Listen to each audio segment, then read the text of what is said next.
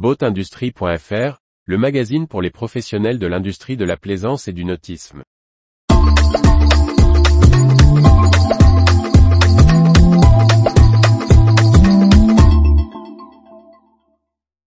Bateau électrique, il faut réfléchir au cycle de vie des batteries. Par Briag Merlet. Floris Lettinga, directeur commercial et marketing de Yanmar Marine International, échange avec Boat Industry sur la stratégie du motoriste marin japonais et sa perception du futur durable des bateaux de plaisance. Alors que le groupe Yanmar a dévoilé sa stratégie de développement durable pour la plaisance, nous nous sommes entretenus avec le directeur commercial et marketing du spécialiste japonais de la motorisation marine. Quelle est la situation de Yanmar en ce début 2023, dans un contexte complexe pour les motoristes?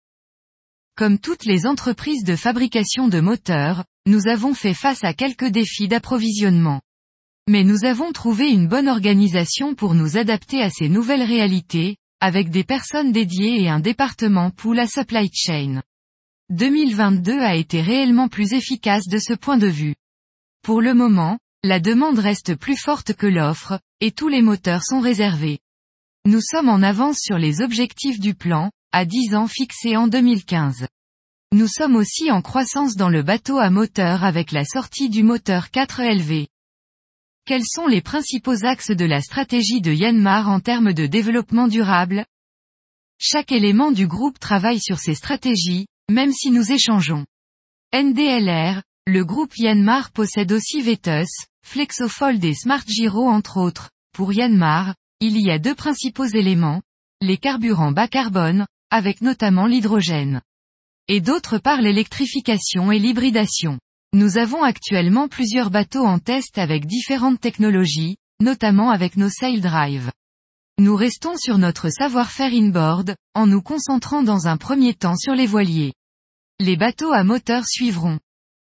Quels sont pour vous les grands enjeux du bateau électrique? La demande pour l'électrique est en pleine croissance. Les gens l'ont testé en voiture.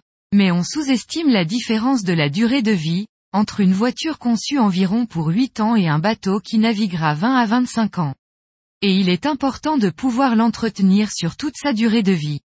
Yanmar Group possède une entreprise de fabrication de batteries et nous réfléchissons sur l'empreinte CO2 de la batterie sur toute sa durée de vie.